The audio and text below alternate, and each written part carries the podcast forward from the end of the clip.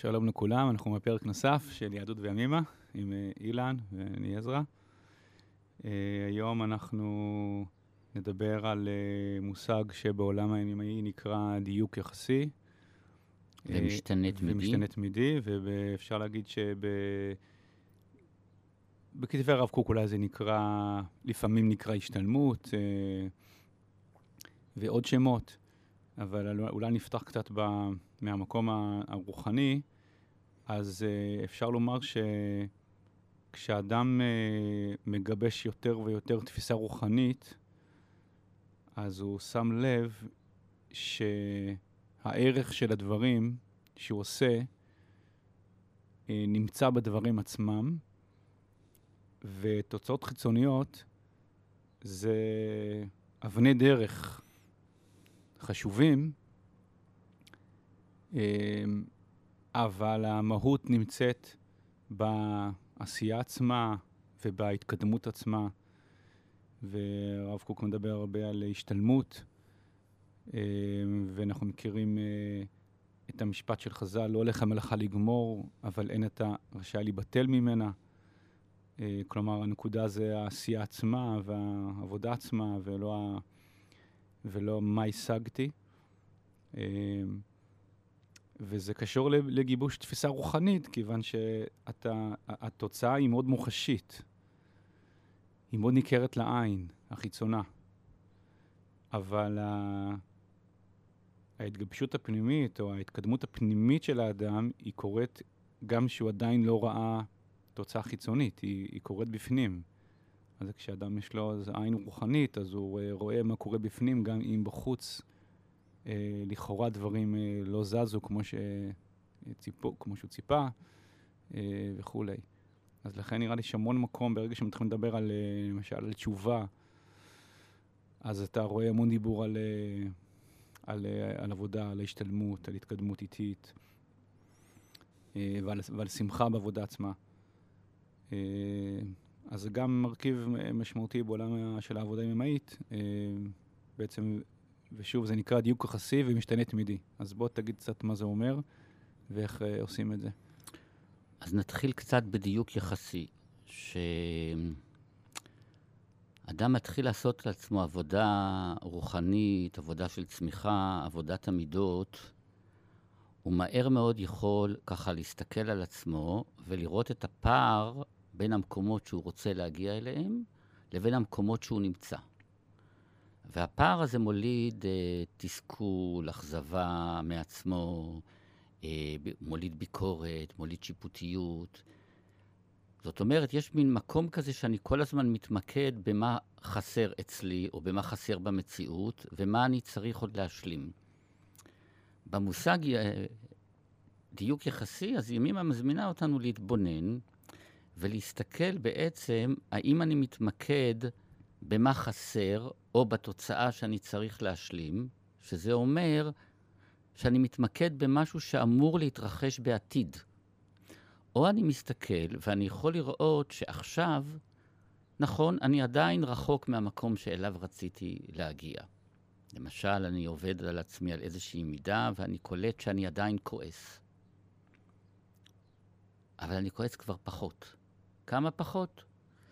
שתי דקות פחות. זה משהו. אם אני אסתכל על זה, ואני אתן לזה מקום, אני אראה שעכשיו יש איזה מרכיב שרציתי לעבוד עליו, וכן, יש פה התקדמות. קטנה ככל שתהיה, אני רוצה לראות אותה. כי אם אני לא אראה אותה, אז גם שהשתי דקות יעברו לארבע, או אם נהגתי להתפרץ ישר, ועכשיו אני יכול להמתין ארבע דקות, אז אני גם לא אראה את זה, ואני גם לא אראה את החצי שעה, וגם כשאני אגיע לאותו מקום אני לא אראה, כי אני כל הזמן אוחז באיזו תוצאה דמיונית מאוד מאוד מאוד רחוקה. וכל המקום הזה נובע מאיזושהי דחייה עצמית שלא יכולה לראות את הטוב שקיים בך או את הטוב שקיים במציאות. לזה גם ימימה קוראת, מכיוון שהמציאות כל הזמן משתנה, כל הזמן דברים משתנים, היא אומרת, בוא תראה את הטוב לפני שאתה רואה את המיותר. כל דבר שאנחנו מתמקדים בו הוא גדל. אם אני רואה כל הזמן את המיותר, זאת אומרת, אני כל הזמן רואה מה אני צריך לשנות, איפה אני צריך להשתפר, איפה החיים הם עדיין לא מה שאני רוצה, אז אני כל הזמן מתמקד בצד החסר, או מה שאימא קוראת במיותר, מה שמעלה המון מרכיבי עומס, כמו תחרותיות, השוואה, השוואה, קנאה. כל הדברים האלה, הם רק מחלישים אותי, כי אז הפער גדל. במקום שאני יכול להתבונן ולראות, אוקיי, בוא נראה איפה אני נמצא, ובוא נראה איפה במציאות עכשיו, איפה שאני נמצא, איפה יש טוב. אז הזווית של העיניים שלי היא קודם כל מתמקדת ברגע הזה, ולא במה שעשוי לקרוא לדעתי בעתיד שישלים אותי.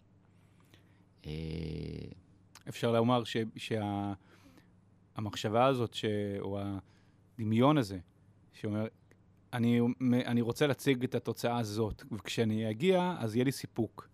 זה בעצם אשליה. זאת אחת האשליות הכי הכי גדולות והכי משכנעות. כי, כי אם אדם באמת, הרי אנחנו, כל מי שקצת חווה, יודע שברגע שהוא יצליח, בוא נגיד שהוא באמת יצליח, נניח, ברגע שהוא יצליח להשיג את זה, בשנייה הזאת הוא כבר לא יהיה מרוצה. האשליה הזאת היא כל כך חזקה, אה, הרבה פעמים יש אנשים, כשאנשים הם צעירים, קשה להם מאוד לראות שיש בזה אשליה, הם מאוד משוכנעים שלעתיד לבוא שהם ישיגו את מה שהם מצפים, אז יתרחש העושר הגדול, והשמחה הגדולה תבוא אז. יש אנשים שבאמת סימנו וי על המון דברים שהם רצו. הרבה פעמים רואים את זה במיוחד מבחינה חומרית. והם לא מבינים למה הם בדיכאון. ואז נוצר פער ענק, שיכול להוליד שתי תופעות. אני לא מבין למה אני בדיכאון, ואז אני יכול להוליד עוד איזה פרויקט שאני צריך להשיג אותו, ועוד רדיפה, או פתאום עצירה והתבוננות פנימה, ולהבין ששום תוצאה חיצונית לא תביא לי את השמחה אם הגישה שלי לא תשתנה. אם כן. השמחה שלי תלויה בהישג, כן. זאת אומרת, לא רק הישג חומרי, כל הישג. כל הישג, כל הישג. גם הישג מידתי, גם הישג אישיותי. זאת אומרת שאני לא מקבל את עצמי איך שאני עכשיו, אלא אני אקבל את עצמי, עכשיו לא משנה מה, מישהו יכול להגיד, אוקיי, אני שווה משהו, אני צריך להוכיח את עצמי, אני אהיה שווה שאני אקבל את הג'וב הזה והזה, או שאני אגיע למקום ההוא וההוא. זאת אומרת, הערך שלי כל הזמן מותנה בכל מיני דברים שאמורים לקרות. ברגע זה אין לי ערך. אם ברגע זה אין לך ערך, גם שתשיג איזה משהו חיצוני, תחושת הערך לא תשתנה. ואנחנו רואים אנשים שנחשבים לפי כל פרמטר מאוד מאוד מצליחים, והם חיים בחרדה תמידית, והם חיים בתחושה שהם לא מצליחים, והם צריכים להגיע לעוד. אגב, זה מעניין שזה קורה לא רק באנשים שמצליחים בפרמטרים החיצוניים, אלא זה קורה לאנשים שלכאורה הם מאוד מפותחים באישיותם, בחוכמתם, בדברים שהם יותר אה, פנימיים. אבל אם המרכיב הזה של ההישגיות היא לא, היא לא מטופל, אה, זה לא מטופל, אז uh, הוא לא יהיה שמח בעמלו. אנחנו גם צריכים לזכור שהחברה המערבית ההישגית מאוד מאוד מאוד מחזקת את המקום הזה. זאת אומרת, כולנו צריכים להיות מיוחדים ומפורסמים, והשאלה הזאת לא עלתה אה, בדורות קדומים, שאדם היה, אב היה מלמד את בנו את המקצוע שלו. כלומר, אצלנו במשפחה כולם היו חייטים, כולם היו סנדלרים, כולם היו... ולאף אחד לא היה איזה מין שאיפות, גם אפילו בדברים שאנחנו היום מסתכלים עליהם בדורות קדומים, גם אדם שהיה למשל צייר או מוזיקאי, זה היה שונה לגמרי ממה שזה היום. צייר היה אדם שעובד או לארמון המלך או לכנסייה. אותו דבר מוזיקאי. מוצרט ובאך ובטהובן כתבו או לאצילים או לכנסייה. לא היה את המקום של הביטוי האישי, אני אומן ואני מבטא את עצמי. המקום הזה לא היה כל כך עוצמתי, ולכן גם לא היה כל המקום של השוואה ותחרותי. זה היה בצורה אחרת לגמרי. כלומר, לא היה לי איזה מין ציפיות כל כך גדולות שהן מובילות לרדיפה אינסופית. אה, ולמקום שאנחנו רואים שבעולם המערבי ההישגי, בהודו אנשים לא לוקחים כדורים להרגעה ולחרדות, וגם בעולם השלישי. אה, אפשר להגיד כי הם עסוקים בהישרדות, אבל הם לא עסוקים בדימוי העצמי שלי. מה זה אומר עליי, האם אני מצליח? הם לא עסוקים בזה באובססיה. ולכן הם עסוקים הרבה יותר באיזשהו סוג של עבודה רוחנית, אה, כמו שאנחנו יכולים לראות אה, אצל טוביה החולב או אצל זורבה היווני. זה מין עבודה פנימית על עצמי, זה מין דיאלוג פנימי מאוד פשוט עם החיים. כן. אפשר, זה, צריך לציין שאנחנו לא, אנחנו לא, אה, זאת אומרת, הכיוון הוא לא שאנשים ינסו לחיות אה, כמו בשבת כל יום. יש ימי המעשה, יש אה, מלאכה, יש עבודה, יש, יש אה, טבע החיים הבריא זה לחפש מה יש לפתח ומה יש לקדם ולאן יש להתקדם. נכון. בכל תחום, גם נכון. בתחום, בטח בתחום המידתי. אבל אנחנו רוצים להכניס לזה מרכיב אחר. נכניס מרכיב מסוים שהוא מרכיב חיוני כדי שזה יצמח טוב. ו- ו- אפשר ו- להגיד לזה כמו לנוח בעשייה. זאת אומרת, לעשות את העשייה מתוך מנוחה ולא מתוך, אפילו מתוך שוויון נפש, מתוך שקט פנימי, לא מתוך מתח, לא מתוך לחץ. זה ברור לנו לגמרי שאז אתה מגיע לתוצאות הרבה הרבה יותר טובות. כן. אה, קצת כמו אולי אה, בין שני אנשים, הם, הם הולכים לאיזשהו מסע, והם צריכים להגיע לאיזשהו מקום מסוים. אבל הראשון הולך, והוא, כל הזמן יש לו בראש שאני חייב להגיע לשם. אז הוא כל הזמן, הוא, הוא בלחץ להגיע, הוא לא נהנה מהדרך, הוא, הוא מסתבך בדרך. הוא לא רואה כלום, הוא, לא הוא רואה פשוט לא רואה, הוא לא רואה... אה, והשני, הוא, הוא הולך לאותו מקום, אבל הוא, הוא גם, יש לו איזו חוויה גם של טיול. כלומר, הוא, אה, הוא, הוא, הוא רואה את המשמעות, הוא חווה את המשמעות שבהליכה עצמה ומה עובר בדרך, וגם אם יש קושי בדרך, הוא לא מתבאס, וואי, זה, זה עכשיו חוסם אותי מלהגיע מהר יותר ליעד. הוא אומר, אוקיי, זה... זה חלק, זה חלק זה ממה חלק. שאני עובר, yeah, זה איזשהו אתגר מסוים שהוא חלק מהדרך. זה... יש איזו דוגמה שמדברים על עומס, אז שכל התהליך הזה של לרצות להשיג ולרדוף ולהיות במתח, זה המון מרכיבי עומס. זה כמו בן אדם שיוצא לטיול, ויש לו תרמיל, הוא יוצא לטיול, התרמיל הזה מלא אבנים מאוד מאוד כבדות. עכשיו, הוא לא יכול ליהנות מהנוף, הוא לא יכול להסתכל, הוא לא, כי הוא נושא על עצמו תרמיל מיותר, כי בתרמיל הזה יש רק אבנים, אין בו אוכל, אין בו מים, אין בו שום... אתה לא צריך את זה. זה לגמרי מיותר, אבל אתה סוחב את זה עליך בלי להבין בכלל שזה מיותר, ואם תוריד את זה, פתאום תראה את הנוף, פתאום תוכל לנשום, פתאום תוכל ליהנות. יש לנו הרבה מרכיבי עומס כאלה שאנחנו נסחבים איתם, וזה ברור לנו שאנחנו צריכים אותם. אז המקום הזה של דיוק יחסי ומשתנה תמידי, קודם כל המציאות כל הזמן משתנה. אם זה משתנה, זאת אומרת שמה שהיה אתמול לא מוכרח לקרות מחר. המציאות היא כל הזמן משתנה, אבל בוא תסתכל איפה היא משתנה. כי למשל, דוגמה, תינוק בשנה הראשונה לחייו משליש את משקלו. תופעה שלא תחזור בחיים אף פעם אחרי השנה הראשונה, וטוב שכך.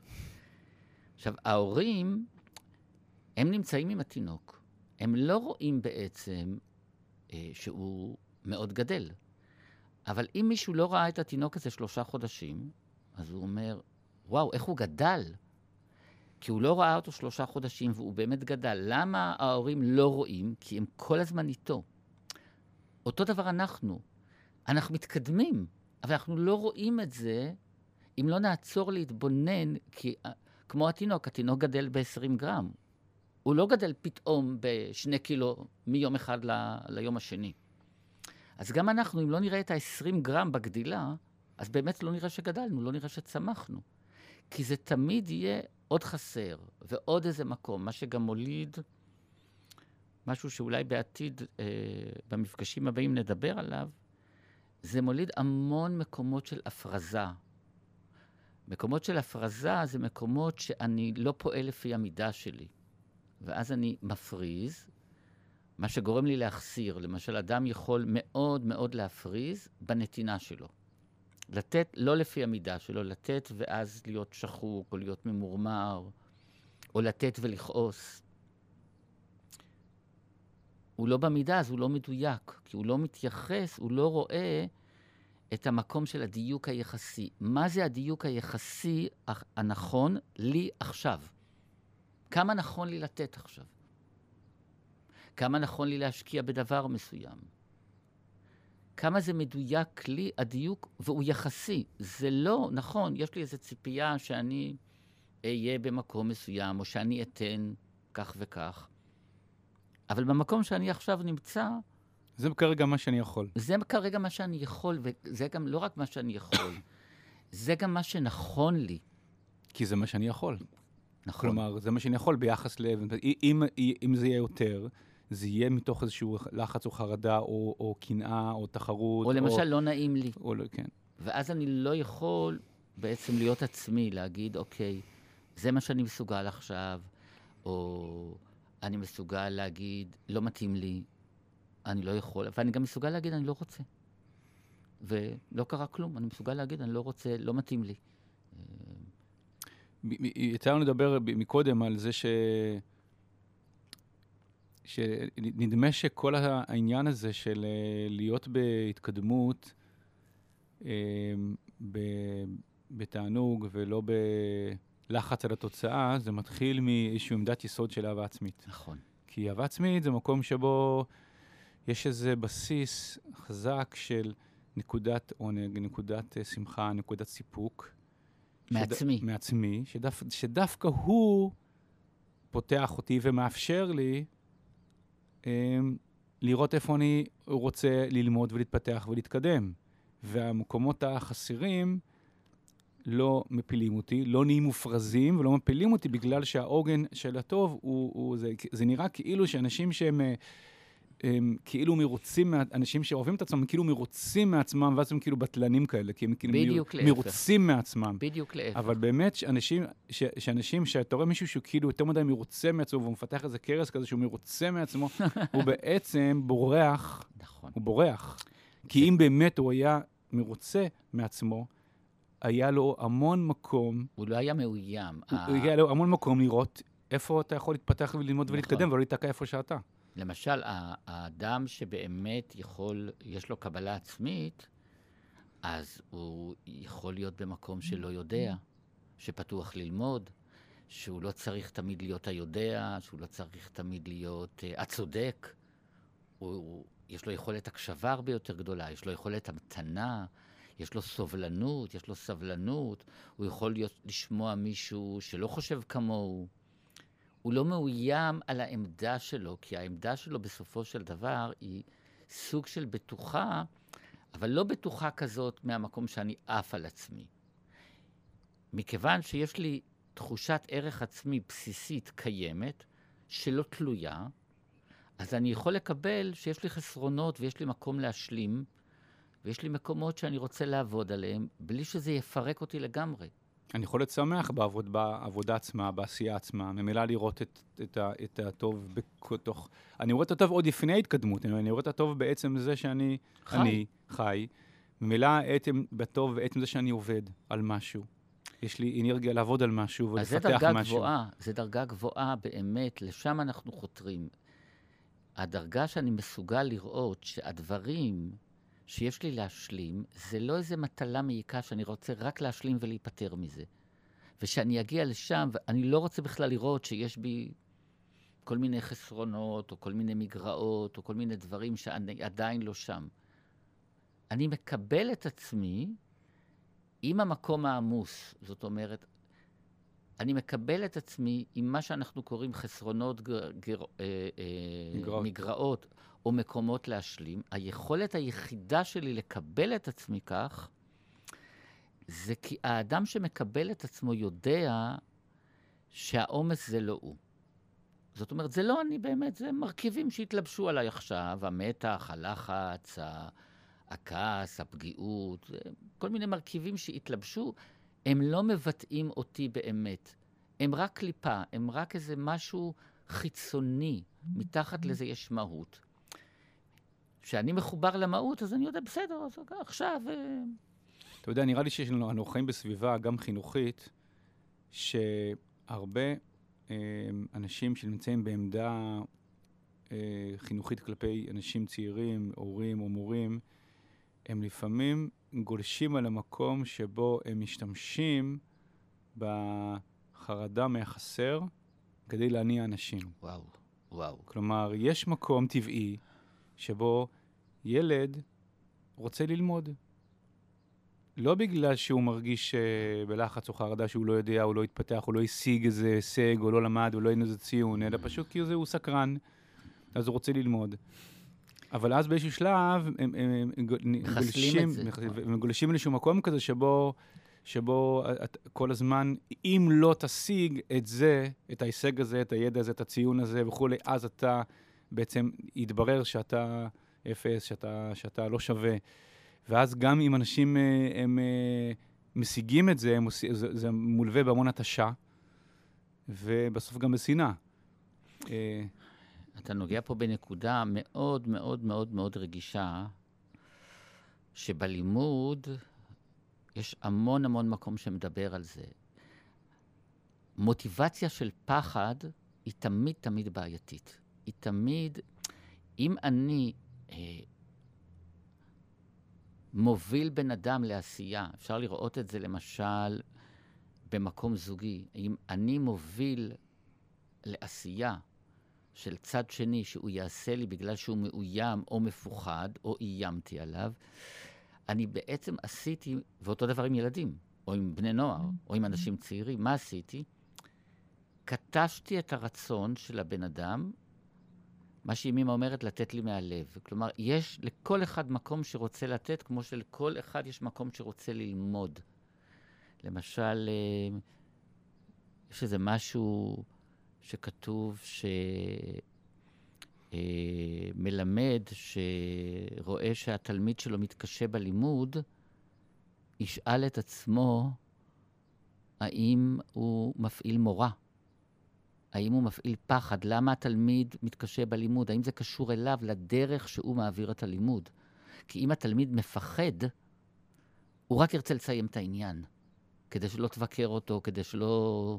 כן. אה, והמקום הזה הוא מאוד מאוד מאוד מאוד הרסני. הוא, הוא גורם לאנשים לפעול רק מתוך פחד.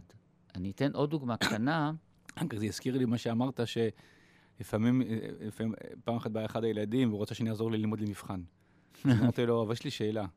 הנושא הזה שאתה לומד מבחן, אתה רוצה, אתה להבין, רוצה, אתה רוצה להבין אותו? הוא ויש לי מבחן. לא, אני רק רוצה את הציון. אני רוצה... את לא, אני לא רוצה ללמד אותך אם אתה רוצה את הציון. תענה לי, אבל אתה רוצה להבין את הנושא הזה?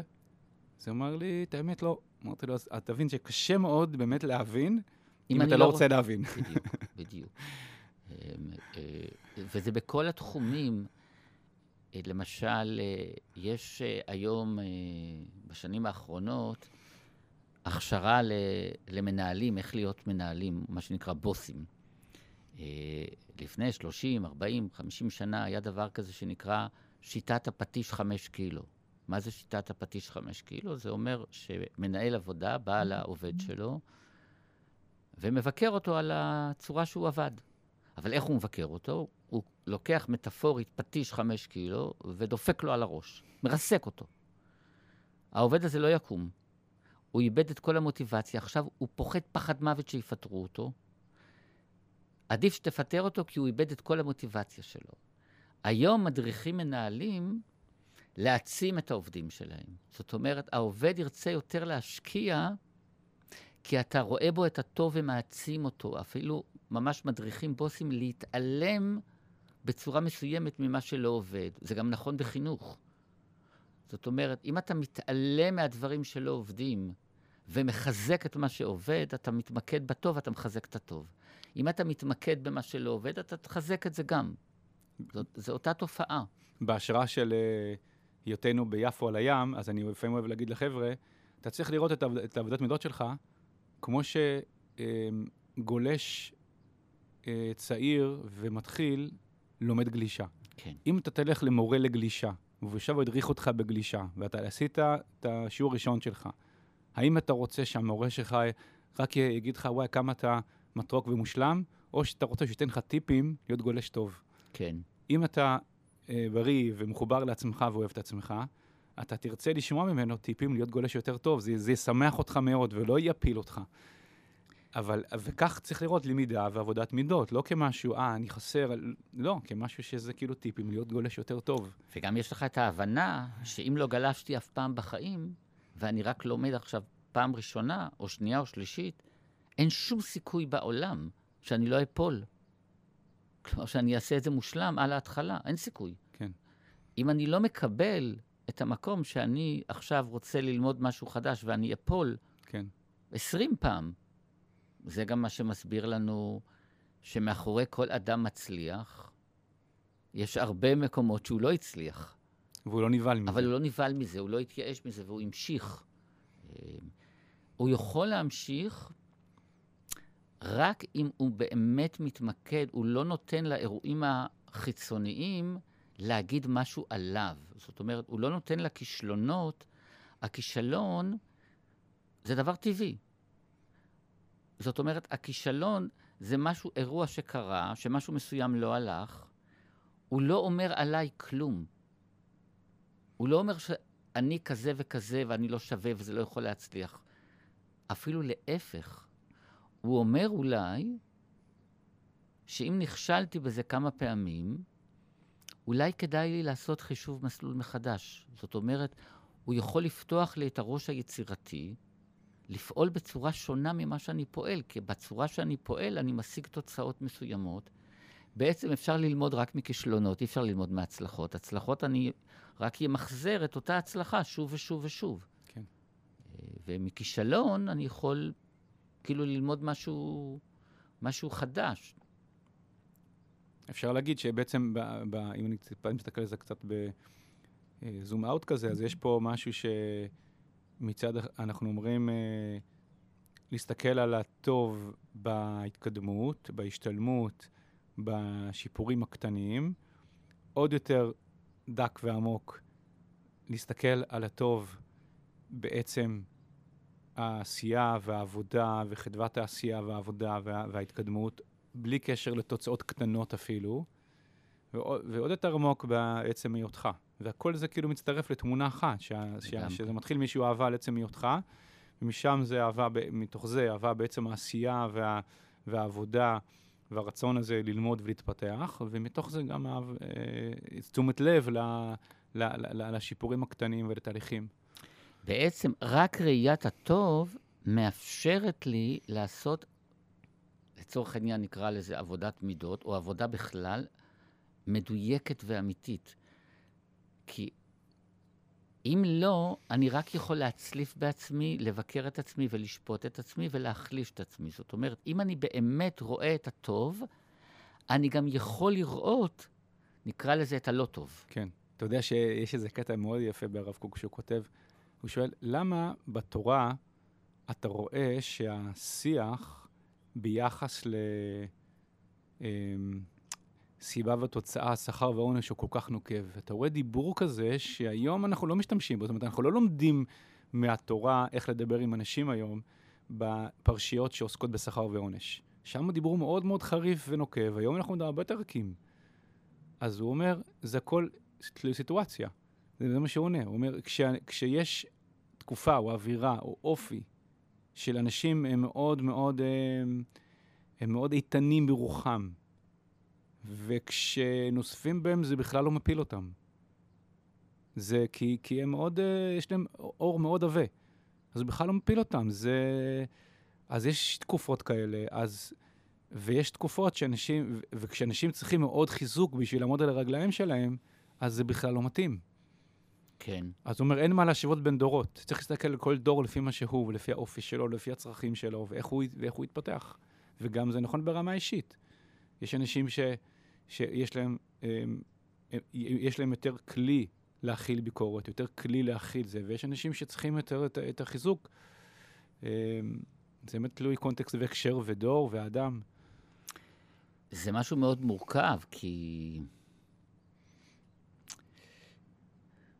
תחשוב שלוקחים רק, אני יודע, תחשוב שבן אדם מגיע למשל לדרגה מאוד גבוהה באיזשהו מקום, אה, ואומרים, תקשיב, כל החטיבה, כל האוגדה, זה על כתפיך.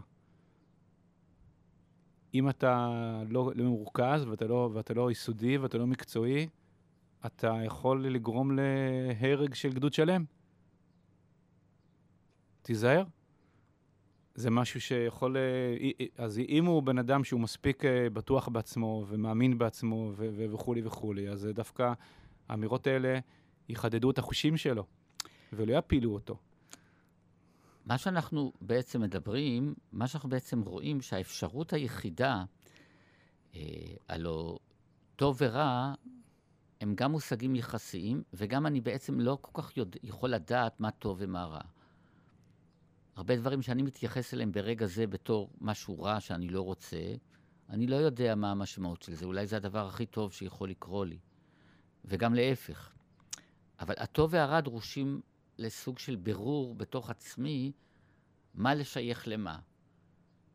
ימימה קוראת לזה לברר בין המיותר לבין הטוב, או מה שדיברנו, ההפרדה בין הילד והלומד, או ההפרדה בין המהות והעומס.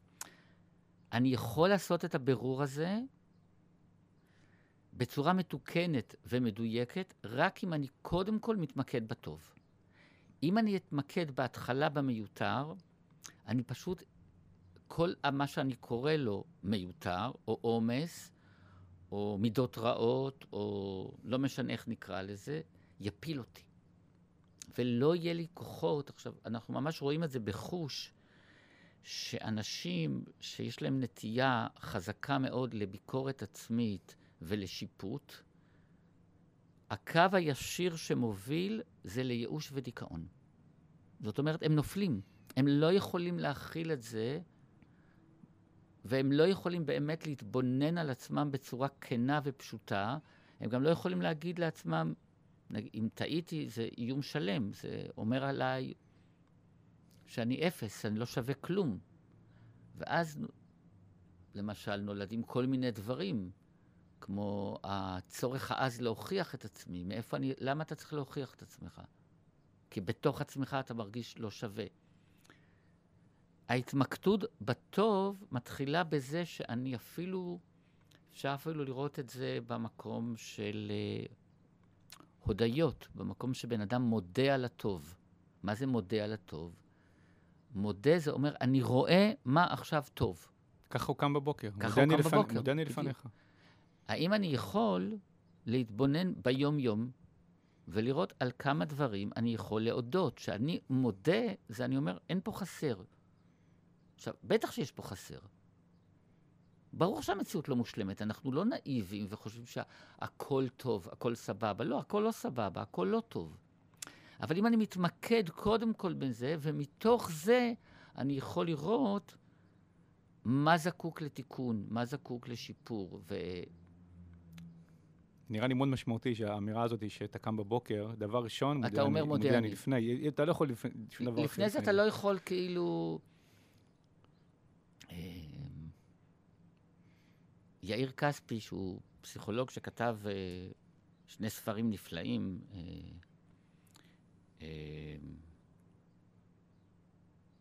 לבקש אלוהים וניסיון, אה,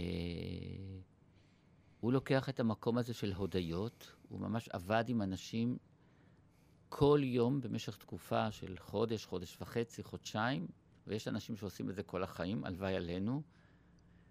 אה, בסוף היום לשבת ולכתוב שבעה דברים שקרו באותו יום ואתה מודה עליהם.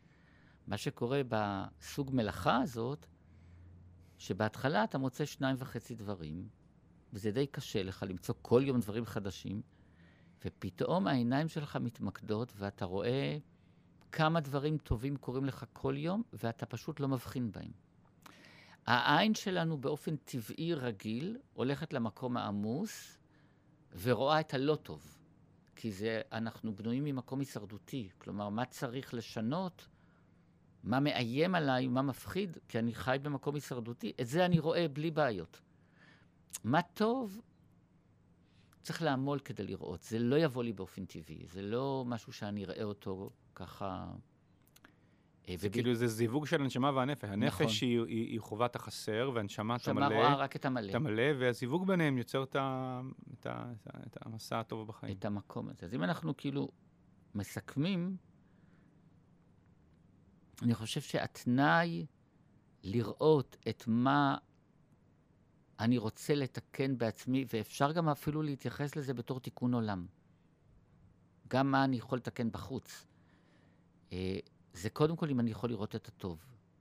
לפני שאני רואה את מה זקוק לתיקון או לשיפור. קודם כל אני רואה מה טוב, ומשם אני גם יתקן, גם בתיקון עולם למשל, זה לא יבוא, התיקון עולם לא יבוא בהתלהמות. הוא יבוא מאיזה מקום שקול, הוא יבוא מאיזה מקום שקט, ומשם אני אתקן. כן. זה מזכיר לי משפט שפעם שמעתי ממישהו שאומר, אמ, התנאי החשוב ביותר לכל עבודה מוסרית זה לראות את המעלה שלך. וואו.